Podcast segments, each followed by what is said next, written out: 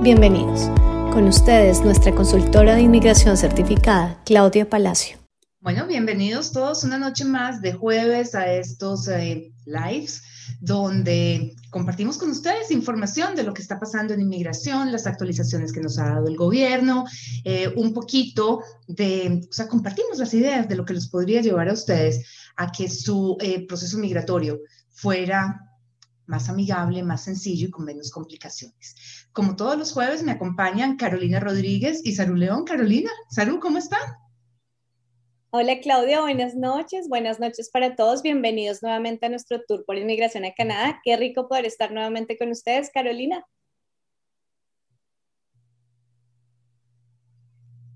Carolina, tienes tu micrófono bloqueado. Buenas noches, Claudia, buenas noches, Saru. Eh, muy contenta de estar con ustedes nuevamente hoy. Y bueno, y todos los que nos ven esta noche, muchas, muchas gracias por acompañarnos. Bueno, y hoy tenemos em, un live un poquito cargado de información porque ha habido una cantidad de actualizaciones por parte de inmigración.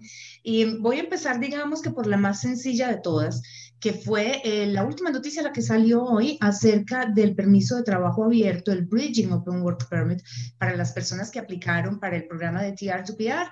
¿Se acuerdan de ese programa que se abrió el 6 de mayo, que era para 90 mil personas, estudiantes internacionales o trabajadores esenciales? Bueno, pues resulta que en medio de todo lo que ocurrió con este programa, es que no había una forma para que las personas que ya se encontraban aquí en Canadá y que estaban en este proceso em, de sacar su residencia extendieran sus permisos de trabajo. Distinto a lo que pasa con todas las otras categorías de residencia que mientras están en proceso, si hay un permiso de trabajo que se va a vencer, pues el gobierno permitía la aplicación para un bridging. Mm, hoy el gobierno ya por fin lanzó esta parte y ya las personas que estaban aquí aplicando para la residencia bajo ese programa van a poder solicitar ese eh, work permit, ese permiso de trabajo abierto que eh, se puede aplicar desde ahora y hasta diciembre del 2022, siempre y cuando el permiso actual que tienen se vaya a vencer en los próximos cuatro meses, que tengan un permiso vigente o que tengan la posibilidad de restaurar su estatus a través de la, política pública que había también para restaurarlo por este periodo de COVID que va hasta el 31 de agosto.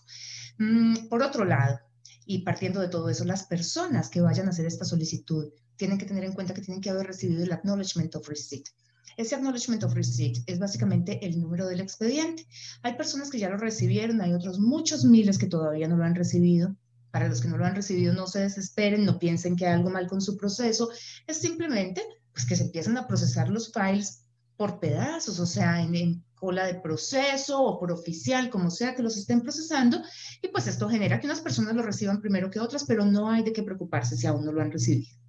Apenas están llegando. Eh, bueno, eso por el lado del TR2PR. Eh, la persona tiene que estar dentro de Canadá, recuérdenlo por favor, y eso tiene que ocurrir también y tienen que estar trabajando el día que les den la residencia permanente a través de este programa. Ese fue el primero, o más bien el último que o sea, la última noticia que recibimos de inmigración, pero de pronto la que todos están esperando es la concerniente con el Student Direct Stream, que fue eh, la unión, o sea, la vinculación de países como Colombia, Perú y Costa Rica al programa de que se facilita, más bien se acelera el procesamiento de los permisos de estudio para aplicantes de este país. Ya empezamos a oír comentarios y hay un poquito de desinformación con respecto a este programa y es súper importante que tengan en cuenta cómo se puede aplicar y qué se requiere. Para aplicar al Direct, al direct Student Stream, lo que necesitamos, o el Student Direct Stream, mejor porque es el, SDS, el SDS, lo que necesitamos es que el aplicante tenga, obviamente, la carta de aceptación de la institución de un DLI, donde viene a estudiar, que entregue la copia de su examen de IELTS tiene que ser el IELTS, no podemos entregar el Duolingo, no podemos entregar el TOEFL, no podemos entregar el Cambridge, tiene que ser específicamente IELTS porque es uno de los exámenes autorizados por la ley migratoria canadiense. Sin embargo, para este caso, puede ser el IELTS académico, a diferencia de los que se necesitan para aplicar para residencia. El mínimo puntaje que tienen que tener es 6 en cada una de las categorías. Si sacan una categoría, o sea, si sacan en la banda general 6-5, pero tienen una banda que esté, por ejemplo, en 5-5, no califican bajo este programa de facilitación o de aceleramiento, más bien, porque no es que facilite el proceso, simplemente acelera eh, el proceso de toma de decisiones sobre estas visas. En teoría son 20 días hábiles y pues vale la pena aprovecharlos si se tiene. ¿Qué más requisitos necesitan? tienen que tener, o sea, tienen que haber pagado el primer año de colegiatura en su totalidad y tienen que abrir un certificado de depósito a término en uno de los bancos canadienses. Ya todos los bancos canadienses tienen el sistema, se abre la cuenta electrónicamente, es bastante sencillo en medio de todo, tienen que tener los datos, o sea, son datos personales, básicamente nombre, número de pasaporte, fecha de nacimiento, a qué institución, institución vienen, pero es un proceso bastante rápido. Lo que tienen que tener en cuenta es que estos fondos, cuando ustedes llegan a Canadá, no se les entregan en su totalidad en el momento de llegar. Esta es la forma en la que va a garantizar inmigración, que esos fondos son de ustedes y van a servir para soportarlos financieramente durante ese primer año.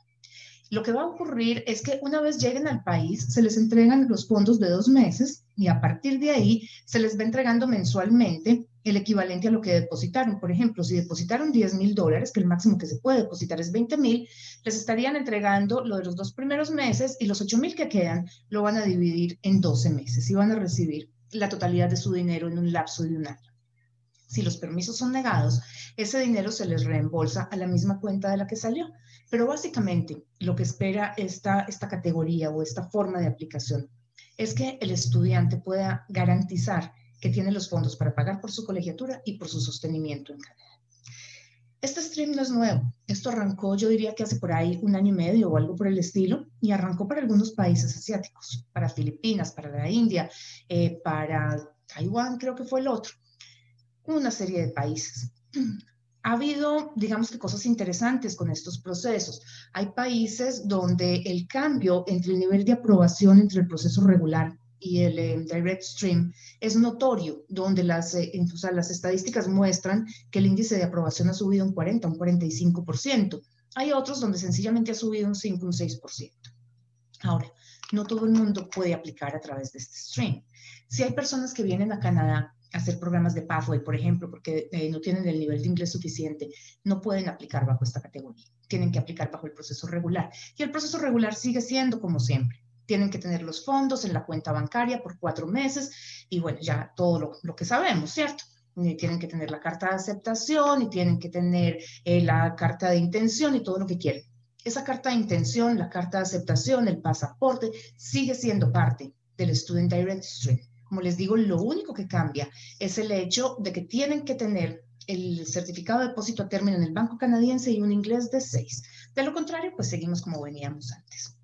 Y pues nada, eh, es una muy buena opción porque serían 20 días, aunque en India, por ejemplo, ya no se da en 20 días, pero si funciona, o sea, si tenemos los requisitos, fantástico. Si no los tenemos, seguimos como siempre y no ha pasado absolutamente nada. Tampoco es motivo de desespero que hay algunas personas que ya empezaron a expresarse porque, bueno, entonces no tengo el IELTS y qué puedo hacer y ya no alcanzo a tenerlo listo, no hay citas en mi país, mm, no voy a alcanzar a tenerlo si quiero aplicar en agosto y ya empezaron a preocuparse. No es necesario. Si están, o sea, si no pueden aplicar a través de esta categoría, si aplican en agosto van a estar listos para enero. Así que importantísimo saber qué se requiere, tenerlo muy claro y no entrar en pánico por lo que está saliendo en las redes sociales, donde vemos que a uno sí, rapidísimo, ya funcionó y empezar a comparar que eso es lo que está generando tanto estrés últimamente en los procesos migratorios.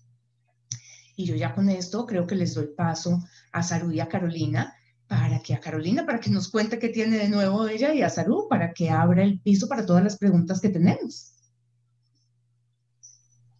Bueno, sí, les cuento que para nuestro programa estrella de inglés tenemos, tenemos noticias. Eh, no seguimos con la misma promoción que teníamos antes. Para este programa de inglés es para inglés general, pathway, eh, preparación para el IELTS o preparación para selfie. Eh, la nueva promoción que tenemos es a partir de, se me acaba de olvidar, creo que es a partir de 12 semanas, los costos eh, van a bajar muchísimo más. Entonces, cualquier persona que esté pensando tomar ventaja de este programa, ya sea para Pathway, eh, es el momento, definitivamente es el momento. O para aquellas personas eh, que quieran simplemente mejorar su inglés, en este momento virtualmente es, es bastante asequible. Entonces, si necesitan más información, si necesitan costos, si necesitan horarios, por favor comuníquense con nosotros. Estamos en las redes sociales, a través de Facebook, a través de Instagram o a través de nuestros emails. me pueden escribir a mí a través de marketing o pueden escribirle también a Fernando, a fernando Nosotros les estaremos dando toda la información de este programa de inglés para poder encontrar lo que mejor se adapte a su perfil. Y recuerden, no solamente es en la parte de, inglés, también tenemos, también les podemos ofrecer todos los programas educativos en eh, muchísimas universidades a eh, pues en, en, toda Canadá. Entonces, si necesitan más información, contáctenos. Muchísimas gracias, Carolina, por toda esa información. Gracias a Professional Operating por siempre estar aquí acompañándonos y brindándonos también toda la asesoría para los programas de estudio, los colleges, los cursos de inglés, las universidades, porque pues es muy importante contar con la información adecuada. Y como lo dijo Carolina, al igual que Carolina, que siempre está aquí con nosotros en representación de Professional, ustedes van a contar con Fernando Jaramillo, que es el director de Professional Operating y que también va a estar con ustedes en contacto a través de fernando.professionaloperating.com. Con él también van a tener consultas, es un profesional y un hombre maravilloso. Entonces, muchas gracias, Professional Operating, por acompañarnos nuevamente. Ahora sí empecemos con las preguntas, con nuestra parte favorita. Espérame un segundo que ahora se me fueron por acá. Voy a iniciar hoy por YouTube. Eh, nos saludan todos, buenas noches. MC nos pregunta si estaba en Australia y me volví a mi país de origen para aplicar a la visa de estudiante, ¿qué presento como arraigo en mi país de origen? ¿Propiedades? A ver, lo que pasa es que como siempre lo he dicho yo en estos webinars, el arraigo no lo determina una sola cosa, es un perfil como tal. Si tú viviste en Australia tres o cuatro años y llegaste a tu país de origen hace dos meses, es muy difícil demostrar arraigo porque estuviste muchos años por fuera y acabas de llegar y todavía no tienes nada establecido. ¿Qué es un perfil con arraigo? Un perfil con arraigo es una persona que está, por ejemplo, trabajando, tiene su familia, puede tener propiedades, tiene un grupo de amigos, em, hace voluntariado, pertenece a una iglesia, a un club social, a un equipo de fútbol o de básquetbol o de qué sé yo cualquiera que sea sus hobbies, eh, si está casado o vive con su pareja, pues la pareja está más o menos en las mismas circunstancias, si tienen hijos, los niños hacen parte de actividades extracurriculares. Eso es una persona que está integrada a una comunidad, que está integrada a un estilo de vida, que hace parte de algo. Eso es arraigo. Si llegaste, o sea, si viviste muchos años en Australia, acabas de llegar y te devolviste solamente con el propósito de aplicar, pues tiene que haber algo que te vincule a tu país de origen pero que no sea solamente que tú lo digas, porque es que esa es la otra. Desafortunadamente, el sistema aprende de lo que nosotros mismos le enseñamos. Y digamos que con el tiempo, inmigración ha corroborado que hay mucha gente, o sea, que todos usamos el, mismo versito, eh, pues para alcanzar lo que queremos. Y cuando el versito se repite, pierde ese impacto. Entonces siempre decimos, es que yo quiero regresar a mi país porque yo tengo una idea de negocio y quiero, no sé, emprender muéstrame que quieres emprender. O sea, es absolutamente factible que tú salgas de Australia, regreses a tu país de origen eh, con una idea en la cabeza de algo que quieres montar, pero si la idea está solamente en la cabeza, todavía no tienes nada. Si ya mientras estabas en Australia hiciste todo el proceso de investigación del mercado, mm, qué sé yo, de todo tu plan de negocios, pero te quedó faltando algo y necesitas completarlo en Canadá, pues de pronto ese es el camino. Pero hay que empezar a ver ese perfil individual no hay receta. En Canadá no hay receta, no hay dos casos iguales. Entonces decirte, bueno, para todos los que vivieron por fuera, arraigo es comprar una casa. Las casas no amarran, las casas uno las renta. La familia, la familia por sí sola no amarra. Todos los inmigrantes hemos tenido familia en algún momento y todos lo hemos dejado. El trabajo tampoco amarra porque todos los que salimos de país de origen estuvimos trabajando en algún momento y todos renunciamos. Entonces no hay nada que por sí solo genere arraigo. Es el perfil completo, la imagen que nosotros vendamos y cómo podamos demostrarlo, cómo podamos proyectarlo en esa carta de intención que estamos escribiendo. Perfecto, muchísimas gracias. Entonces, como ya saben, voy a estar rotando entre YouTube y Facebook con las preguntas. Si no las ven a un lado es porque estoy en el otro. Eh, nos dice Hammer, nos pregunta, ¿y las personas que están haciendo Pathway, aplican las personas que están haciendo Pathway con ILAC al programa de no, SDS? El SDS, eh, Hammer, creo reconocer ese nombre y aprovecho que estás ahí para darte las gracias a ti, para dárselas a Maritza Neira y para dárselas también a Salvador y a Lorena, que después del webinar de la semana pasada se tomaron el trabajo de escribirnos y decirnos, yo pienso que estas pueden ser opciones para mejorar ese nivel de comunicación entre la oficina y sus clientes o las personas que están interesadas. Eh, y hago este paréntesis porque para nosotros es súper importante lo que ustedes nos dicen y quiero contarte, Hammer, que parte de las sugerencias de ustedes, eh, una ya se implementó, eh, tenemos otras dos que están caminando y que pronto se las mostraremos. Esperamos que lo puedan ver gráficamente ya en nuestro canal de YouTube en las próximas semanas. Y hay una que nos sugirieron que es tremendamente complicada, que ya estamos trabajando también con nuestro ingeniero de sistemas y pues veremos a ver si podemos lanzarla porque la propuesta que nos hicieron, bueno, implica un montón de cosas, esa no es tan sencilla, pero un millón de gracias por tomarse ese trabajo de darnos ideas, porque para nosotros, o sea, nosotros de adentro no las veíamos, pero cuando las recibimos yo dije, pero si es tan sencillo como esto, ¿por qué no se nos ocurrió antes? Pero gracias a ustedes, pues ya arrancamos con esto. Mm, resulta que eh, para que tú puedas aplicar para el, el, Student Direct Stream, tú tienes que tener un IELTS en 6. Si tú estás haciendo un pathway, es normalmente porque no llegas a ese IELTS en 6.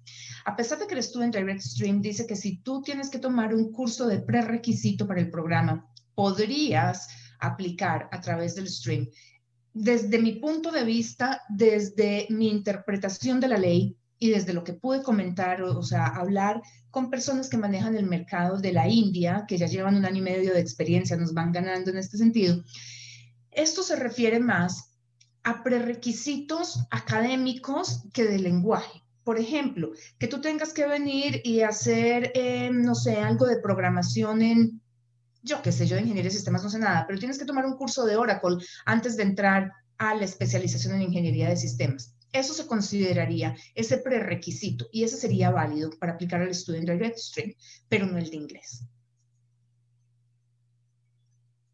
Perdón, estaba aquí entretenida leyendo las preguntas. Bueno, ahora voy a ir por Facebook. Saludos a Mayra Alejandra, a todos los que se nos están presentando por ahí. Gracias a ustedes por conectarse con nosotros. Eh, Fernanda Peña nos dice, buenas noches, mi mamá obtuvo la residencia, a mí me negaron visa de turista dos veces. ¿Esto influye para viajar con mi pareja como estudiante y, el, y con permiso de trabajo?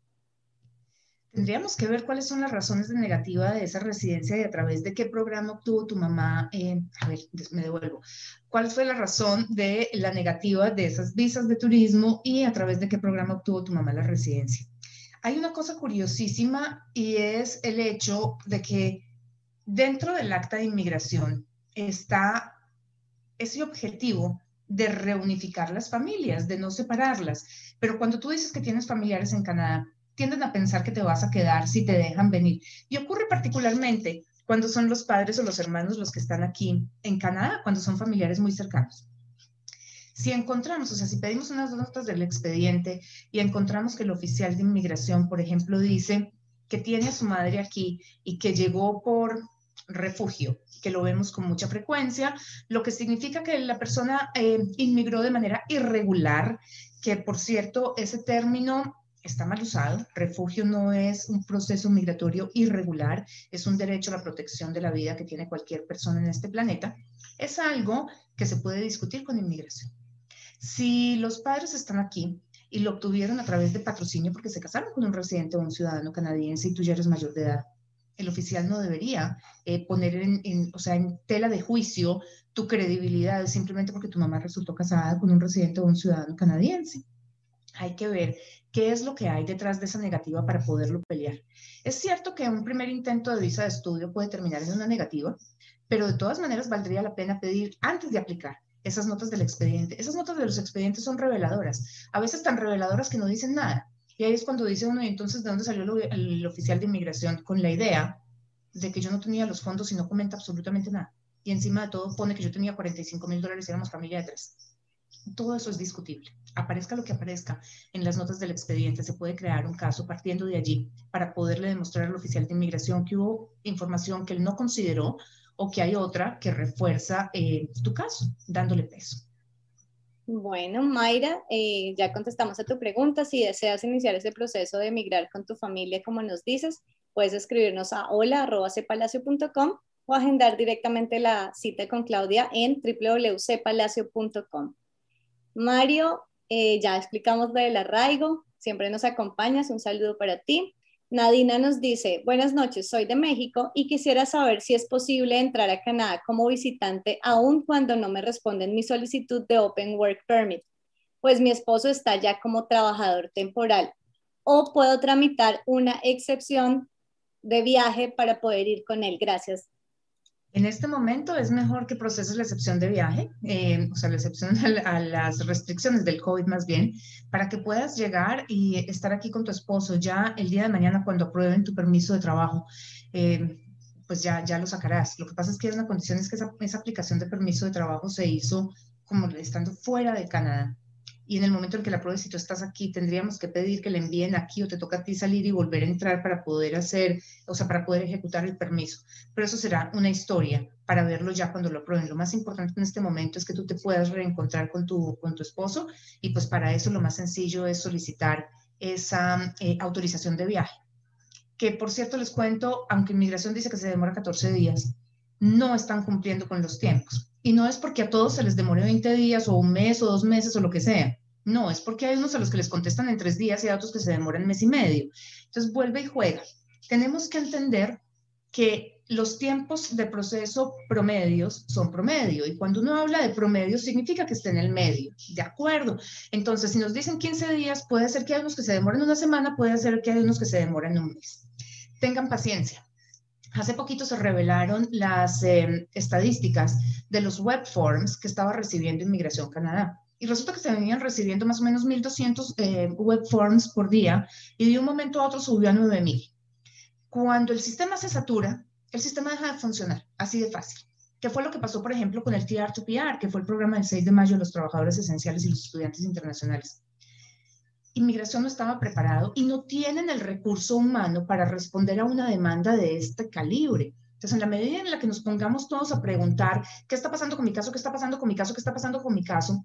Lo único que estamos haciendo es saturando el sistema y limitando la posibilidad de respuesta. Algo pasó hoy en las redes sociales, no tengo ni idea qué, pero el caso es que hoy en la oficina recibimos 17 solicitudes de eh, status update de los casos que se mandaron el 15 de mayo. Inmigración dijo que iban a responder antes del 6 de agosto. Hoy estamos a 15 de julio, faltan tres semanas. Todavía no es tiempo de empezar a preguntar, aunque la página web diga que el tiempo promedio son 70 días que se cumplían hoy. Promedio, chicos. Y cuando es promedio, hay unos que se demoran más, hay otros que se demoran menos y por eso cortan por la mitad.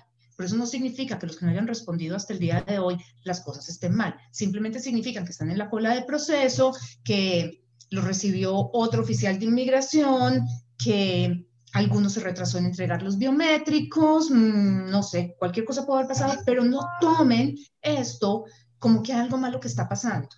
Esperen con calma. Y antes de empezar a mandar web forms, démosle tiempo a inmigración de que se llegue el 6 de agosto. Si llegado el 6 de agosto no han recibido, pues bueno, es el momento de empezar a preguntar. Y funciona de la misma manera para cualquier tipo de proceso. Si inmigración dice que el proceso de ciudadanía se demora un año, a los seis meses, ni para qué empezamos a preguntar. Si inmigración dice que el proceso de residencia por patrocinio familiar se demora un año, pues no hay necesidad de empezar a preguntar a los 10 meses, todavía falta para el tiempo de proceso. Y es importante que lo entendamos, porque por eso fue que dijo inmigración, con el proceso de TR2PR, que fue lo que disparó los web forms, digo, no recibo uno solo más, no pierdan el tiempo porque ni siquiera lo reviso. Cualquier web form que entre para el TR2PR no se tiene en consideración. Fin de la historia. Eso nos afecta a todos. Entonces, un poquito de calma, un poquito de tranquilidad y pongámonos también al otro lado del escritorio para que no congestionemos más un sistema. Que lo único que estamos haciendo es haciéndonos daño a nosotros mismos. Perfecto. Bueno, continúo con Pedro. él nos pregunta, Pedro Alexander en YouTube, si ya se habló del arraigo y si al inicio del, del webinar estuvimos hablando del arraigo. Hammer tiene varias preguntas, entonces voy a unir esas dos preguntas que tienes, Hammer, porque también nos toca continuar con las demás personas. Él pregunta si los 10.000 que hay que meter en la cuenta para este programa del SDS están incluidos dentro de los 30 mil dólares del soporte financiero. Y la otra pregunta es si este programa nuevo aplica para colombianos viviendo en el exterior. Este programa aplica por nacionalidad. no por sitio donde uno esté parado físicamente en ese momento de aplicaciones por nacionalidad, básicamente. Entonces, sí, aplicaría para colombianos, peruanos o costarricenses que estén en el exterior. Em, esos 30 mil dólares, o sea, si estamos hablando de que es una familia de tres, por ejemplo, y tenemos una, una colegiatura de 18 mil al año, tenemos que pagar ese 18 mil y tener el recibo de pago del college. Y por familia de tres, eh, tenemos que tener un sostenimiento de 10, 14, 17 y digamos unos 5, 6 mil dólares de eh, costos de viaje, o sea, unos 23, 25 mil dólares. Para cumplir con el requisito del Student Direct Stream, yo tengo que poner mínimo 10 mil dólares en ese certificado de depósito término. Pero igual tengo que cumplir con los otros 23 mil o los 13 mil que me hagan falta para cubrir lo que tengo que demostrar de arraigo por toda la familia. No es que si yo tengo una familia de siete personas con 10 mil me defienda y ya. No, tengo que demostrar la totalidad. Lo que pasa es que por lo menos 10 mil tienen que estar en ese certificado de depósito término. Esos certificados se pueden abrir hasta por 20 mil dólares. Eh, lo que van a recibir ustedes es una carta del banco de cualquiera que escojan, eh, confirmando que el dinero fue transferido y que se les va a entregar a ustedes en partes. Entonces, pues nada, los requisitos son los mismos, la carta de aceptación, los fondos, la carta de intención, arraigo. Eh, lo único es que ya hay que, o sea, para este stream hay que mandar todos los documentos por anticipado. Aquí sí, ya el examen, de, el examen médico no es opcional, como ha sido siempre, porque es que yo lo puedo, es opcional que yo lo mande en advance, o sea, por adelantado, si yo estoy aplicando bajo el programa regular, pero para el Student Direct Stream es obligatorio mandarlo por anticipado, o sea, en el momento de la aplicación, si es que mi país requiere que yo entregue exámenes médicos y eso es otra cosa. Exámenes médicos se les piden a los peruanos, pero no se les piden a los colombianos. Entonces, pues los colombianos no tendrían que mandarlo. Perfecto. Otra pregunta sobre eso, antes de salir del tema. Diego Brita nos dice, ¿los fondos en la cuenta canadiense tienen que estar también con cuatro meses de anticipación?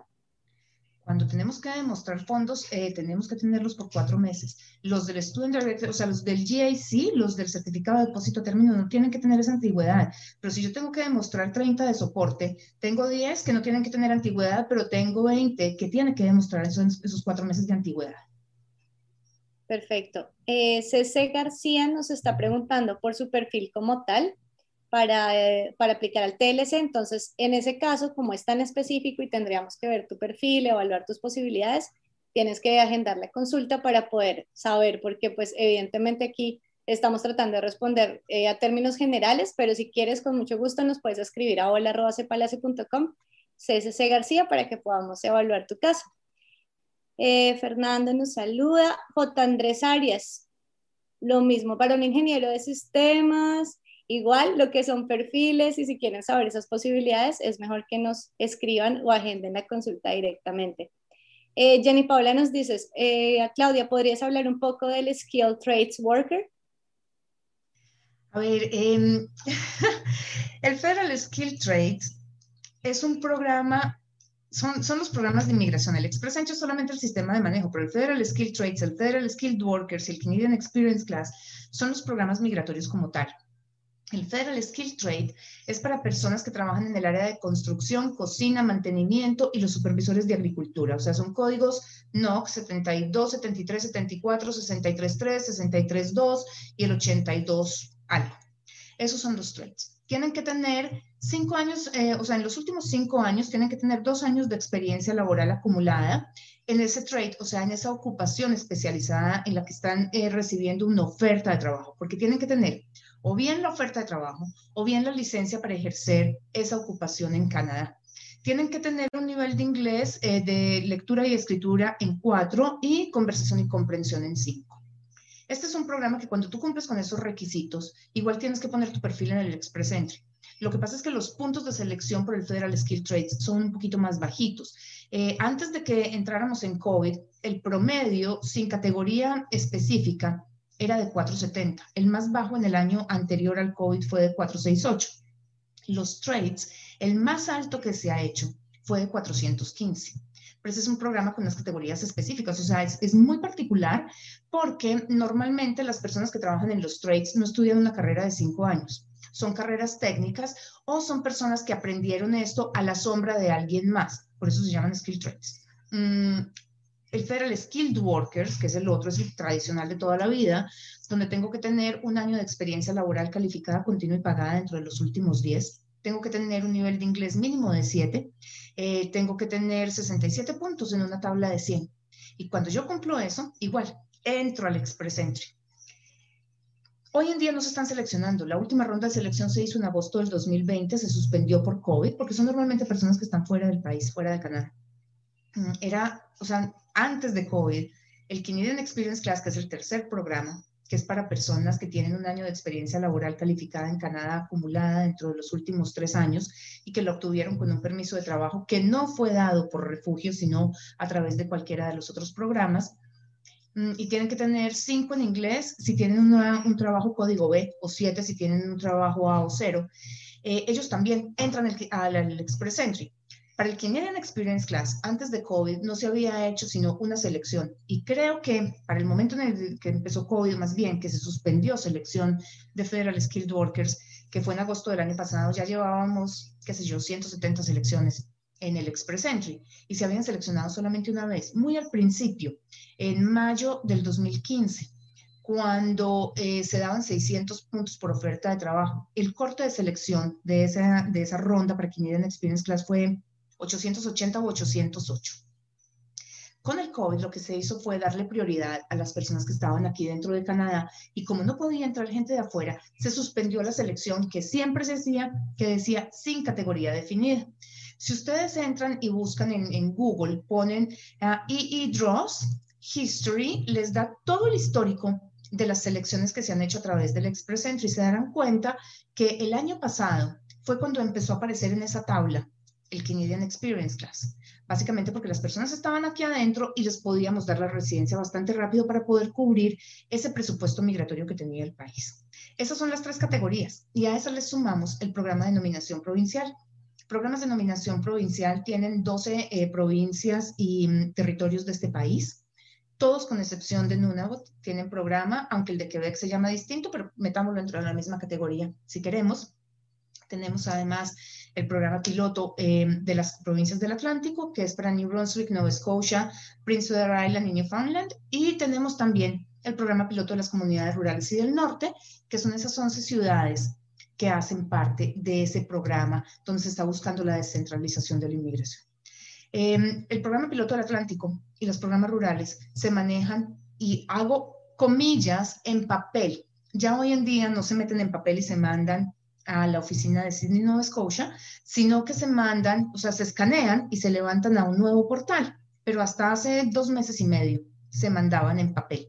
Todo lo demás, o sea, lo que son el Federal Skilled Workers, el Federal Skilled Trades, el Canadian Experience Class y un buen número de las nominaciones provinciales entran al Express Entry.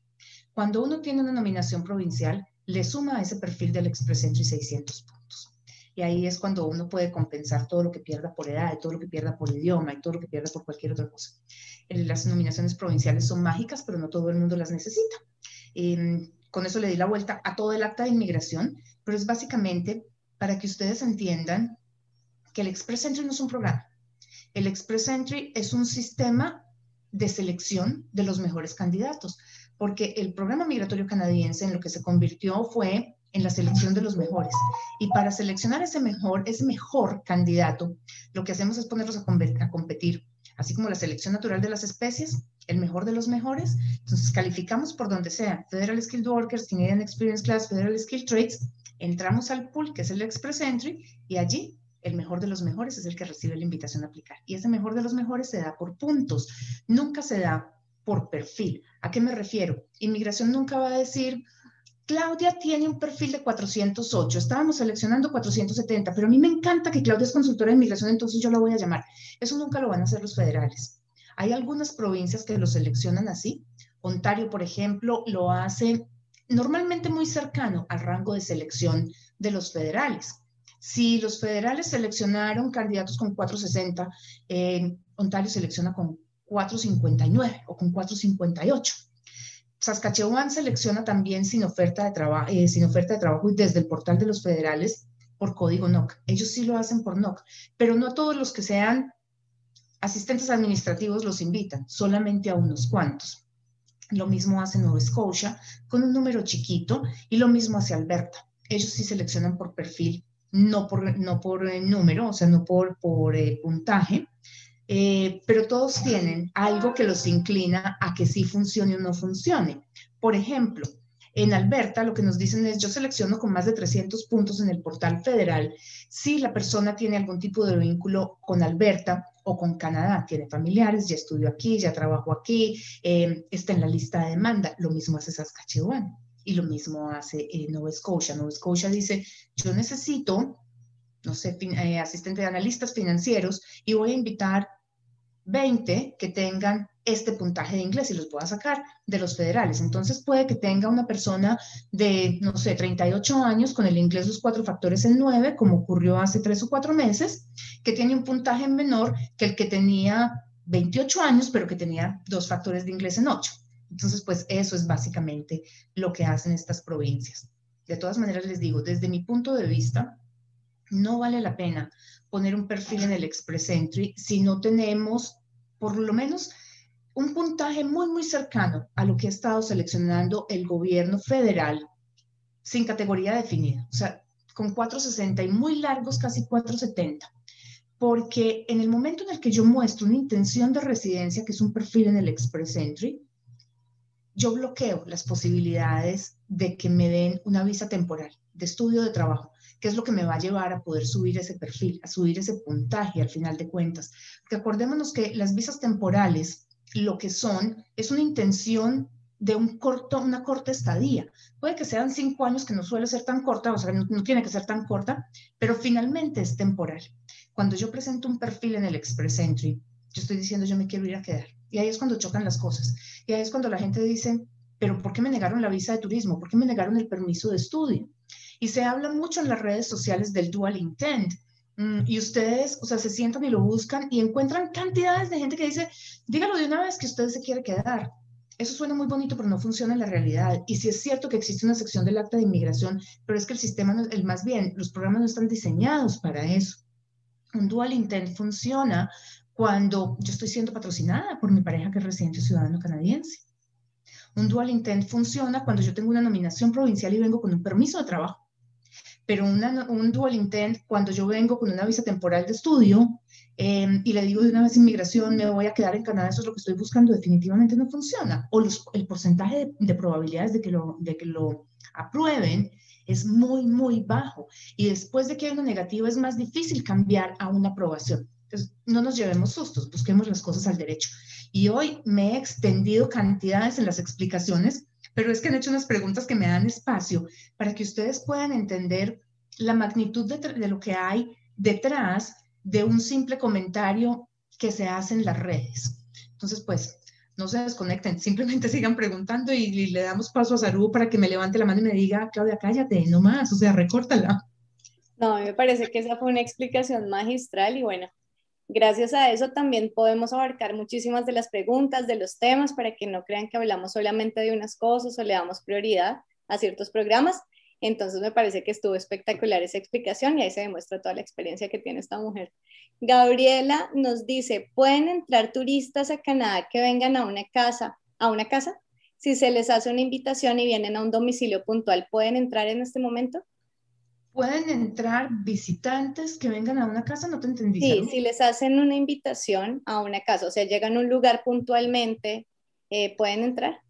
En este momento no hay entrada de turistas a Canadá de ninguna especie, o sea, solamente pueden entrar como turistas eh, los eh, familiares de primer grado, residentes o ciudadanos canadienses, o los familiares extendidos de, o sea, de, de, residentes o ciudadanos, por ejemplo, el novio o la pareja de alguien, pero que no alcanzan a cumplir con la definición de common law. Mm, de los temporales, o sea, familiares de eh, estudiantes o trabajadores, solamente si pueden demostrar que vienen por razones, eh, o sea, no opcionales. Y digamos que cuando uno revisa esa lista, se encuentra con cosas que son extremas, o sea, por ejemplo, que vienen porque la persona que tienen acá está en una situación de vida o muerte, básicamente, o porque vienen para el parto, pero de la pareja. O sea, mi marido viene a acompañarme a mí, pero no porque mi hermano quiere venir a estar el día que nace su sobrino. No, realmente inmigración en este momento está concentrado en lo que es esencial. A eso es a lo que se le está dando prioridad. y aunque no se prohíbe la aplicación, no se les están dando trámite. Correcto, sí, esa es una pregunta que ha sido bastante frecuente ahorita y bueno, vale la pena aclararlo. Carolina, voy a responder, bueno, no voy a responder, voy a leer la pregunta de Miguel y te doy paso para que también puedas brindar toda tu información. Miguel Zúñiga, que siempre nos acompaña, y esta pregunta sé que la tenía desde hace ocho días. Él nos dice, saludos desde México, apliqué para un work permit con el soporte de una nominación eh, provincial de New Brunswick y me aprobaron, pero a mi esposa e hijas menores no. Mis hijas pueden viajar solo con el ETA y en el aeropuerto pueden aplicar a un study permit. Lo que pasa es que no entiendo por qué van a negar un eh, permiso de estudio de trabajo cuando hay una aplicación de nominación provincial. A mí me gustaría entender qué fue lo que pasó ahí. Y lo que pasa es que en este momento las niñas no pueden viajar con el ETA. Sencillamente no se les permite la entrada a Canadá. No se les permite ni siquiera el abordaje. Entonces lo que tendría que pasar es que Miguel llegue, o sea, ejecute su permiso de, de, trabajo para que se lo den y ya estando aquí se pida la reunificación de la familia con una de las excepciones que hay por COVID. Pero a ellas no las dejan abordar el avión a menos de que tengan, eh, o sea, esa excepción de viaje. Entonces habría que pedirla, pero si ya se la negaron es que se me hace rarísimo que esto ocurra porque Canadá no separa familias, tuvo que ocurrir algo. Es factible que dentro de lo mucho que se pide en las nominaciones provinciales, se pide que se tengan los fondos para sostenerse en el país por seis meses y esos fondos se pueden demostrar, bien sea con el salario que se está ofreciendo o con dinero en una cuenta bancaria. De pronto pudo ocurrir eso por ese lado, que no había demostración completa de fondos, que el salario no alcanzaba o algo por el estilo, y esa haya sido la razón, pero por lo demás no entiendo por qué haya ocurrido. Bueno, Miguel, te deseamos lo mejor con esa situación. Eh, Carolina, ¿nos puedes, por favor, entonces ahora sí brindar toda tu información sobre la asesoría Professional Operating? Claro que sí, Saru. Bueno, antes eh, también les quiero dar una buena noticia. Les voy dando noticias así por separado para no llenarlos de una sola vez. bueno, les cuento que nuestro programa de inglés eh, con la escuela con la que tenemos convenio eh, para Vancouver ya está abierta presencial. Y para Toronto las clases se reabren nuevamente presenciales el 19 de julio. Entonces, todas aquellas personas que estén pensando en venir a estudiar eh, inglés o, preparación para el IELTS o, mm, o, preparación para o el Pathway, ya lo pueden venir a hacer presencial si esa es la idea. Para las personas eh, menores de 18 años que quieren venir a hacer sus campamentos de verano, también está abierto y está abierto presencial. Entonces, cualquier información que requieran, por favor, contáctenos, contáctenos, eh, me pueden contactar a mí, pueden contactar a Fernando o nos pueden escribir a través de nuestras redes sociales, Facebook e Instagram. Las repito nuevamente. Facebook nos, nos encuentran como Professional Upgrading y en Instagram nos encuentran como professional.upgrading. Síganos, compartan nuestra información, eh, van a encontrar eh, información diferente, noticias, Em, a veces eh, también colocamos eh, quotes para que ustedes se motiven y obviamente información sobre los programas, eh, programas profesionales que también les podemos ofrecer. Entonces, recuérdenlo, necesitan consultar sobre estos programas o, o de inglés o sobre ya programas académicos diferentes como posgrados, diplomados, todo ese tipo de cursos escríbanos, escríbanos para programar una, cita. Eh, nuestra asesoría es completamente gratis. Carolina, nos están dando mucho amor aquí hoy en las redes con tus likes y corazones. Bueno, muy bien, eso es un apoyo grande para Gracias. Ojalá, ojalá esos likes y corazones se vean reflejados también en nuestras redes sociales, por favor. Y aprovecho porque precisamente porque queremos responder muchas preguntas. Yo he dejado de ser comerciales, pero voy a hacer un último comercial y sigo con mis preguntas.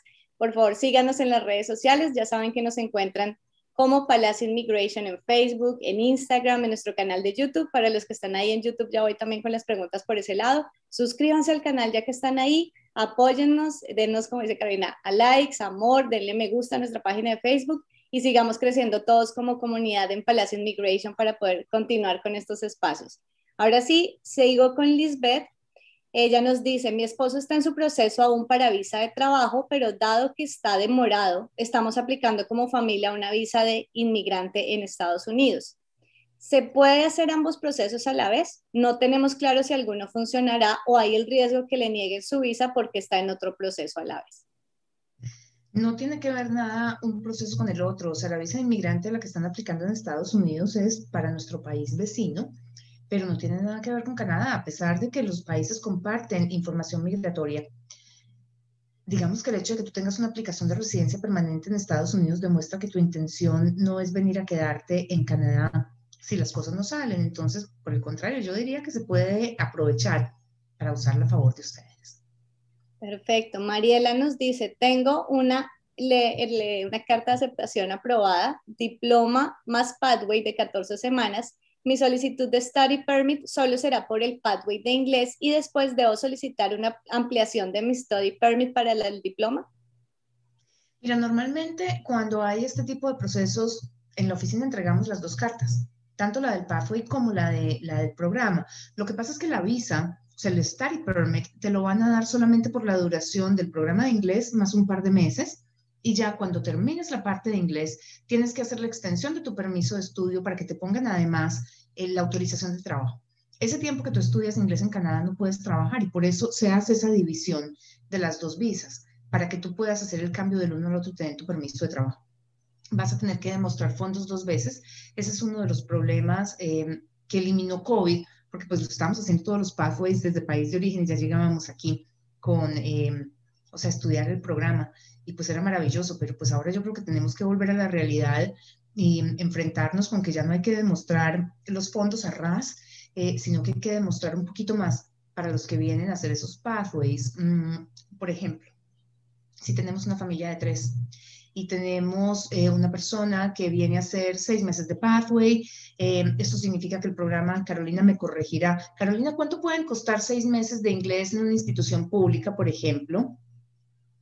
Eh, dos terms de inglés más o menos te salen por 10 mil dólares. El año te salen 15 mil, 5 mil cada uno aproximadamente.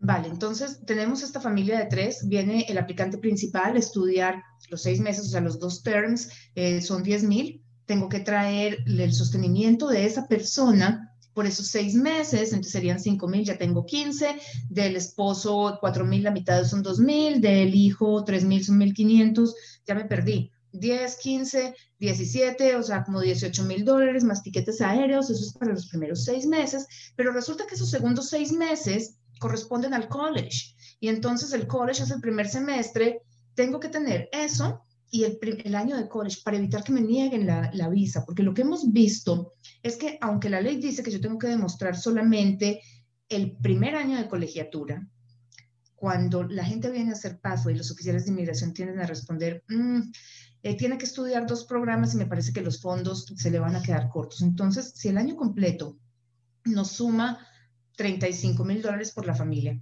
si vienen a hacer pathway en Canadá, a estudiar inglés en Canadá, procuren tener en vez de 30, tal vez unos 40, unos 45, para que estén cubiertos. Perfecto. Javier, Xavier nos dice, me solicitaron exámenes médicos por adelantado. ¿Esto implica que aprobarán visa de estudio? Eh, si te los pidieron por adelantado, ¿fue porque los mandaste al momento de aplicación o te refieres a que ya te los pidieron antes de darte la aprobación? ¿A qué me refiero con esto? Uno tiene la opción demandar, o sea, para los peruanos, los mexicanos, por ejemplo, los peruanos y los ecuatorianos, por ejemplo, que tienen que presentar exámenes de, de médicos, uno los puede mandar el mismo día que hace la aplicación y eso es mandarlos por, por anticipado. Yo normalmente no lo hago así. Yo siempre espero que inmigración lo pida porque sé que cuando me los piden es porque ya tengo, o sea, ya, ya estoy casi que segura de que esa visa la van a aprobar. Entonces, si tú ya habías mandado la aplicación, si la mandaste el 15 de mayo, por ejemplo, y recibiste eh, la solicitud de exámenes médicos ahora, eso es un indicativo de que hay unas muy buenas posibilidades de que tu visa sea aprobada. Excelente. Tatiana nos dice, ¿puedo solicitar Open Work Permit por mi esposo que tiene permiso de trabajo cerrado, así, no haya, así nos hayamos casado recientemente después de seis años de relación? Claro que sí, se puede pedir en cualquier momento. Una vez la relación esté establecida y documentada, se puede pedir el permiso de trabajo abierto para ti me voy a ir un momento para YouTube también. Eugenia Vélez nos dice, la apertura de la cuenta virtual para el certificado de depósito o la cuenta de ahorros, ¿cómo se abre? ¿Quién da línea para crear esto o en qué momento es del proceso? La línea te la da el banco y tenemos que tener esa cuenta abierta en el momento, en, o sea, ya la, la carta del banco de que recibieron tus fondos para poder hacer la solicitud del permiso de trabajo. Todos los bancos canadienses lo tienen eh, y es muy probable que el consultor de inmigración con el que estás trabajando, con el abogado, te pongan en contacto con los bancos o si no, pues simplemente eh, los encuentras en, en, Google, o sea, están el RBC, el CIBC, el Scotiabank, el HSBC, el TD Bank, eh, yo no me acuerdo cuáles son los otros, pero esos son los más grandes de todos y todos ofrecen el servicio del GIC para estudiantes internacionales. Eric Ahem nos dice, tengo 47 años hoy. Hace dos años fui aceptado por un college. Presenté los documentos junto a mi familia para la visa, pero me rechazaron. Me postulé ya siendo ingeniero de sistemas. ¿Podría aplicar nuevamente? No puede aplicar nuevamente al permiso de estudio, no hay ningún problema, pero tendríamos que ver qué fue lo que pasó. Y digamos que esta es una de las cosas que a mí más me llama la atención cuando la gente se sienta conmigo en una consulta y me dicen, lo que pasa es que yo ya he estado revisando y ya más o menos tengo identificado el programa que quiero estudiar. Yo soy eh, ingeniero civil, he manejado toda la vida proyectos de construcción, soy un project manager, entonces quiero ir a hacer project management.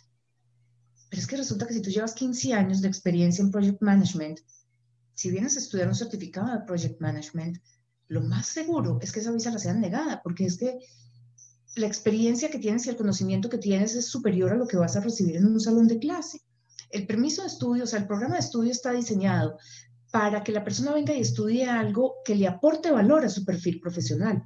Y si yo de 30 materias que voy a ver, tengo una o dos que no he visto, pues hombre, no se justifica la inversión, que es lo que vemos normalmente cuando pedimos notas del expediente. Es curioso, eh, yo le hice la pregunta o le he hecho la pregunta a varios clientes porque me dicen, claro, lo que pasa es que, por ejemplo, el caso del project manager, o sea, llevo 15 años trabajando en esto y yo quiero seguir estudiando, pues yo me voy para Canadá a estudiar project management. Entonces, mi pregunta fue tan sencilla como esto, venir a estudiar a Canadá te vale 32 mil dólares solamente lo que es el programa educativo. Tú pagarías esos mismos 32 mil dólares por estudiar ese mismo programa en tu país, no en Canadá, en tu país. Si la respuesta a esa pregunta es sí, entonces ese es el programa que tú tienes que venir a estudiar porque es algo que verdaderamente te va a servir. Pero si tú me dices, yo no voy a estudiar ese programa en mi país, ni pagando la mitad de ese dinero porque es que no se me justifica, porque no me va a ayudar para nada, pues entonces la respuesta es Canadá, lo más factible es que no te apruebe la visa, porque tú mismo lo que estás diciendo al seleccionar ese programa es que tu intención no es venir a aprender, sino venir, y es contradictorio con la intención del programa de estudio. Entonces busquemos siempre algo que nos ayude a crecer profesionalmente a nuestro regreso a país de origen. Que tenemos que tener en cuenta que estudiar en Canadá no nos da derecho a la residencia. Abre las posibilidades, pero no nos da derecho a ella. Entonces nos tenemos que preparar es para regresar a nuestro país. No podemos buscar un programa, como me dijo también un cliente, lo que pasa es que yo quiero estudiar algo que me ayude a conseguir trabajo rápido en Canadá pero es que las necesidades laborales de Canadá son muy distintas a las necesidades laborales de mi país de origen. Entonces, cuando esta persona me dijo, es que yo quiero estudiar carpintería porque en carpintería consigo trabajo en Canadá, mi pregunta fue, ¿era colombiano? Y si tú tienes que regresar a Colombia, ¿cuánto te pagan como carpintero? El salario mínimo. Y ¿tú crees que inmigración va a entender que tú vas a pagar 30 mil dólares, que es el equivalente a 90 millones de pesos en Colombia, para regresar y ganar tu salario mínimo? Esa es la reflexión que tienen que hacer ustedes en el momento en el que se sienten a seleccionar un permiso, o sea, un programa de estudio con sus asesores de estudio. Esa es la parte en la que más hacen énfasis los chicos de Professional Upgrading, porque ellos tienen muy claro, y es lo que tienen que tener ustedes en mente, que no todas las visas las aprueban. Si al amigo le ocurrió que se la aprobaron y estudió derecho y vino aquí a estudiar para legal y se la aprobaron, estuvo muy de buenas, pero esa no es la regla, es la excepción. Y uno no puede basar su estrategia de vida, porque es que o sea, los que estamos buscando un programa de estudio, en la gran mayoría, estamos viendo la posibilidad de quedarnos en Canadá. Yo no puedo basar mi estrategia de vida en lo que hizo fulano de tal sin preguntarme si aplica también para mí o no. Entonces, no nos basemos en excepciones, basémonos en lo que es la regla. Y la regla dice que el porcentaje de visas que se niegan porque el programa que vienen a estudiar está por debajo de su nivel académico o que está altamente relacionado con lo que ya estudiaron o con lo que ya saben es muy alta. Y quiero aclarar aquí algo. porque tendemos a confundir por debajo del nivel académico con un programa en college. A lo que me refiero por debajo de mi nivel académico es que yo como arquitecto quiero estudiar un programa de Architectural Technician, porque es que yo soy arquitecto. No tiene ningún sentido que yo me devuelva a una técnica en mi misma área. Los colleges no son instituciones de segundo nivel o de tercer nivel, son instituciones con una perspectiva de educación distinta. Pero los colleges, muchísimos, tienen también bachelor degrees y tienen maestrías algunos. Es simplemente que tienen un enfoque distinto. Los colleges tienen un componente práctico muy alto, las universidades son básicamente teóricas y allí es donde está la diferencia. Entonces, yo me devuelvo en mi escalafón si yo soy ingeniero civil y vengo a estudiar un civil technology, whatever. Pero progreso si yo soy un ingeniero eléctrico y vengo a hacer un programa en un college de robótica, porque complementa mi perfil. Y esas son las cosas que tenemos que mirar. Si yo soy ingeniero de sistemas y vengo a estudiar un, eh, ¿cómo se llama? Computer Technician, me devuelvo, pero si soy ingeniero de sistemas y vengo a estudiar un programa de dos años en diseño de apps en un college, estoy progresando. Siéntense y planeen eso, busquen eso, revísenlo con su agencia educativa porque es clave. Después de que nos niegan una visa de estudio y el oficial dice que es por propósito de viaje, significa que ellos no creen que el programa que ustedes están seleccionando les ayude a crecer eh, profesionalmente a su regreso a país de origen. Yo ya no le puedo decir, usted me negó la visa porque yo le dije que era arquitecto y venía a estudiar architectural technician, entonces ahora voy a hacer un urban planning porque ese sí me va a hacer crecer. Porque ahí lo único que le estoy diciendo inmigración es usted tenía toda la razón. Mi intención no era aprender, mi intención era ir. Y esa es otra razón de negativa y la falta de credibilidad en inmigración se sanciona con negativas. Bueno, voy a continuar acá. Eh, como estamos un poquito, bueno, dice nos fue un poquito más de tiempo en las explicaciones que son súper importantes. Voy a robarles cinco minuticos más para las últimas preguntitas, Claudia y Carolina, para poder hacer estas últimas preguntitas ya que están acá. Eh, Hammer, pregunto esto porque sé que muchas personas tienen esa duda también. ¿Qué soporte de vacunación me piden en la entrada de Canadá? ¿Carnet o certificado escrito formal por alguna entidad de salud? Cualquiera de las dos, depende de lo que te genere país de origen, pero tiene que tener una, o sea, una las farmacias aquí en Canadá son las que dan ese certificado y está avalado por el Ministerio de Salud de la provincia. Pero tienes que tener algún documento que venga de un médico de la entidad de salud y tiene que decir el nombre de la vacuna que te pusiste, la fecha en la que te la pusiste y tiene que venir traducido. Fernando Narváez nos dice, yo apliqué para visa de estudiante con carta de aceptación college modalidad híbrida.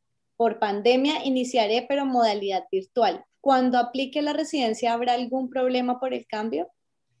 Mira, si, la, o sea, si es híbrido, solamente por COVID no vas a tener ningún problema, porque pues todos entendemos que por razones de la pandemia no podemos meternos todos o no podíamos meternos todos en un salón de clase y el Ministerio de Inmigración eso no lo va a sancionar. O sea, sencillamente ya estamos clarísimos que hasta el 31 de diciembre todo lo que se estudia online va a contar como si hubiéramos estado todos sentados en la misma aula. Pero a partir de allá, sí tienen que ser las clases presenciales. Ahora, hay programas que por definición son híbridos. No es por pandemia, sino por definición. Hay otros que por definición son online.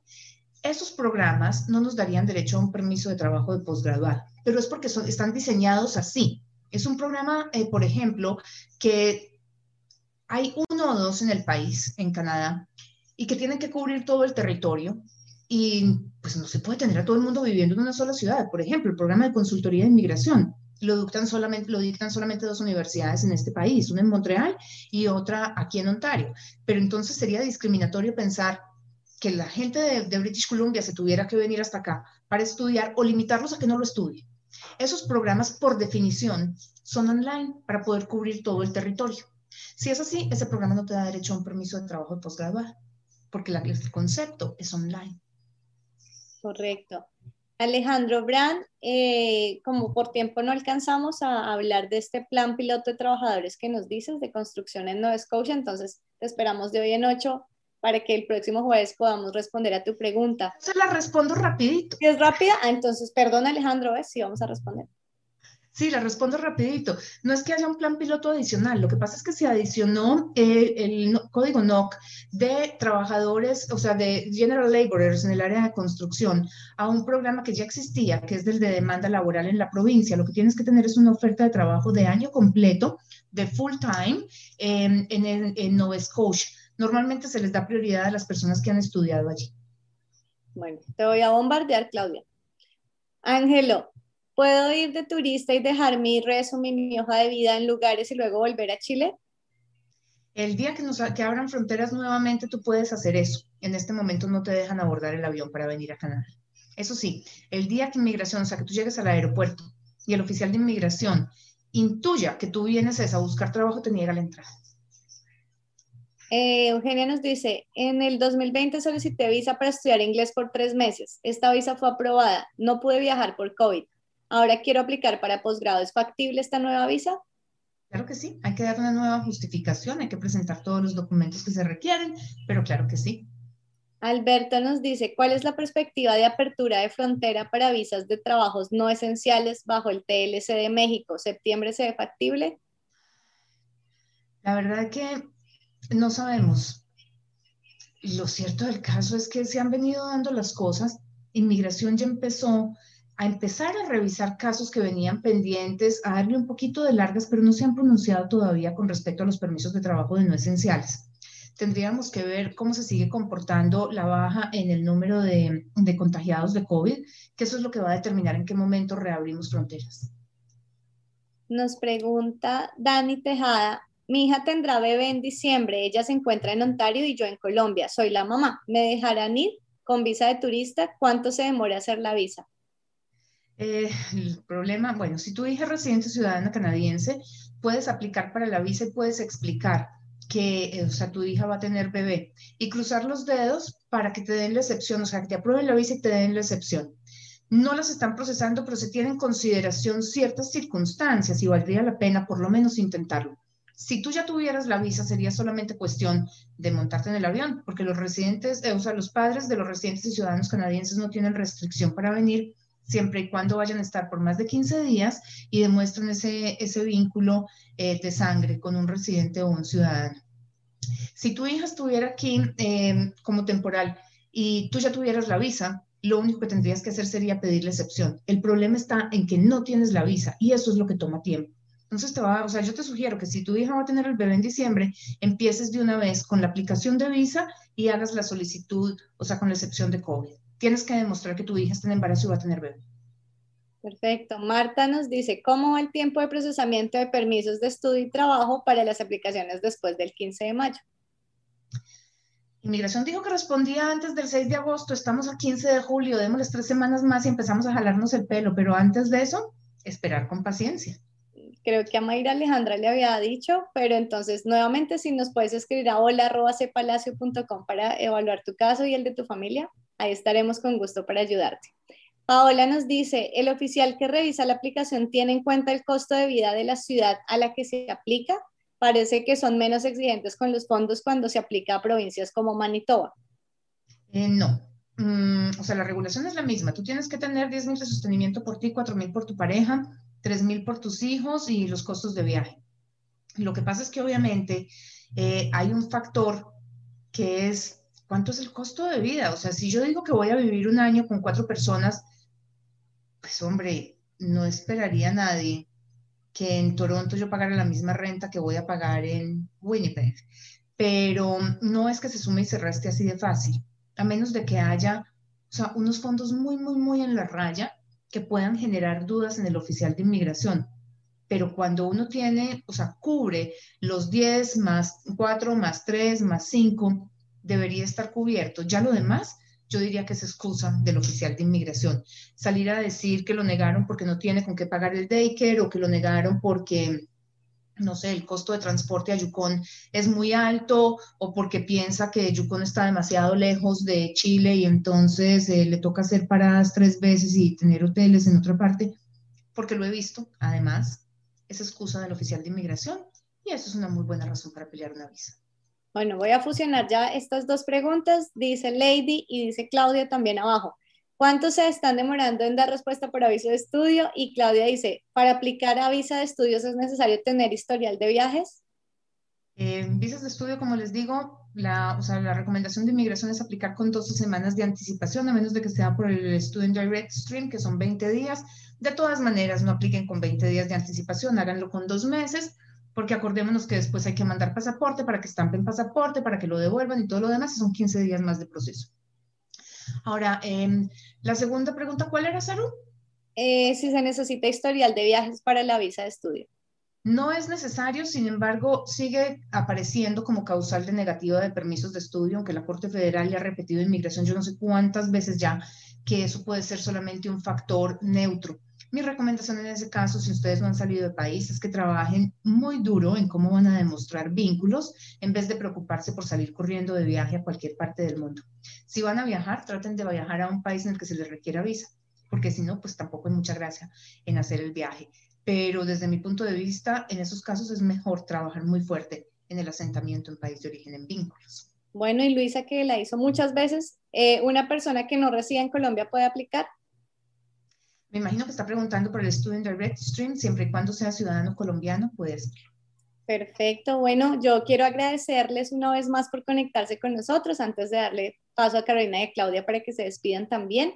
Eh, gracias por estar aquí con nosotras siempre. Los esperamos de hoy en ocho, los esperamos el próximo jueves porque quedan muchas preguntas que responder.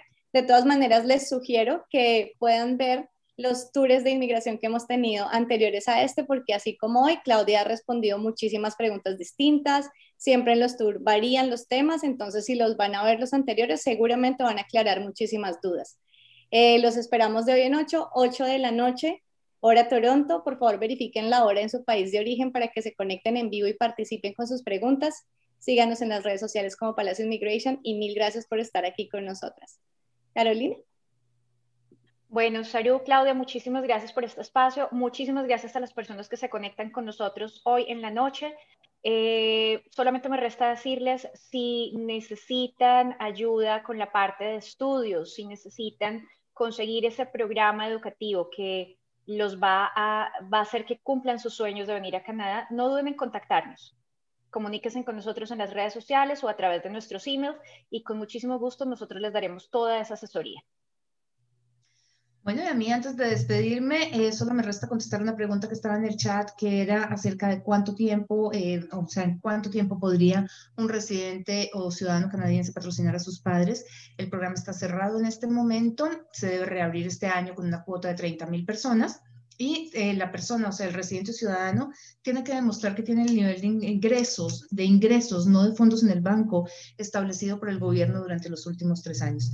Yo pensaría que ya estamos próximos a recibir noticias de inmigración acerca de cuándo se abrirá. Imaginaría yo que esté alrededor de noviembre de este año. Así que pues lo único que resta es estar pendiente de eso. Y para la persona que preguntó por las consultas con nosotros, pueden programarla directamente desde nuestra página web. En la parte alta eh, derecha hay un botoncito, un, un sí, un enlace a las citas, allí la pueden programar, tiene un costo de 200 dólares. A todos un millón de gracias por habernos acompañado hoy. Los esperamos el domingo a las 18 hora de Toronto en las 18. Que tengan una muy feliz noche todos.